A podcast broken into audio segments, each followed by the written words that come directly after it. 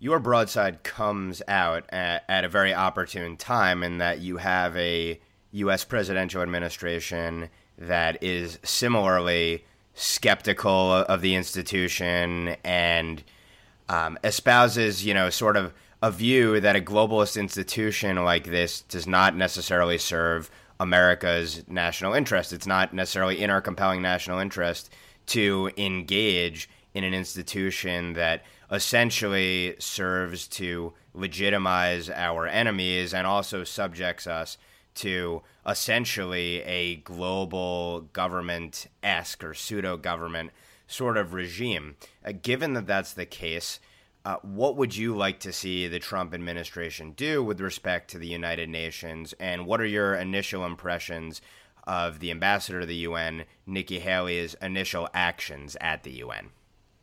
The Trump administration should bypass the UN as far as possible. What I'm strongly urging in this broadside is that it really is time to look at how could we leave the UN behind, supplant it, replace it. What are the and somebody needs to do a serious study of this. You know, people call for it periodically.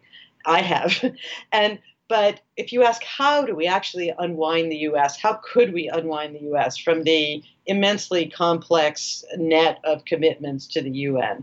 Um, that's a question that has I really haven't seen addressed by people who understand how these things work, and I think it, needs to be.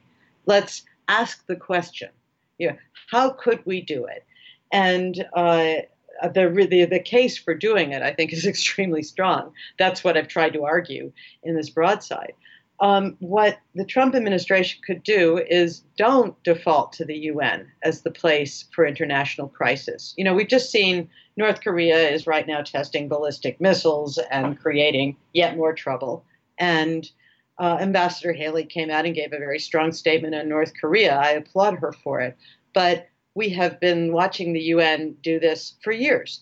Uh, it's now 11 years since the UN began imposing sanctions on North Korea for its missile and nuclear programs, and North Korea at this point has conducted five nuclear tests, scores of ballistic missile tests, and carries right on. The UN, it's almost it's a ritual. The UN condemns them, North Korea proceeds. The UN puts on sanctions, North Korea proceeds, and um, so Ambassador Haley is doing very well, I think, with what she's got to work with. Uh, I think she's also been terrific on the question of support for Israel, of things that President Obama was uh, turning into a real mess at the UN. But there's a, a limit to how far any of this can be taken at the UN. Anything that gets done at the UN Security Council has to have the assent of Russia and China, which gives you a sort of very limited area in which to maneuver. And what the Trump administration, I think, needs to be doing is looking for ways to work around the UN, to make coalitions that don't rely on the UN, to actually ask not what is the structure of the UN dating back to the days of Stalin and 19 and Truman in 1945, but what are the needs of the 21st century? What is it that really is in America's interest, and how do we deal with the rapidly rising threats that come after eight years in which President Obama basically deferred and defaulted to the United Nations over and over, the result being growing threats on every side from China, from Russia, from Iran, from North Korea, and countries that are now trying to figure out how to maneuver because U.S. leadership really fell by the wayside for some years there. Um, so for, for Ambassador Haley, it will be it's difficult to try to dispense with the UN while working within the UN.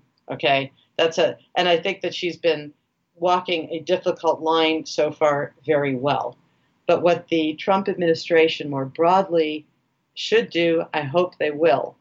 Uh, we have yet to see is try to go around the UN, is ask how can we do this without the UN, is ask not what is it we owe to the UN, but what is it we owe to the United States? And the way that the private sector could help them, the, the pundits, the commentators, the analysts, is it would be of great benefit to have some serious attention given to the question of how do we supplant the UN? It is outdated, it is dangerous, it gets ever bigger, it is utterly resistant to reform. It's been tried over and over again. Is there not some way to move beyond this and find something that relies more on actual US interests, on actual competition? What you hear over and over about the UN is it may be imperfect, but it's all we've got.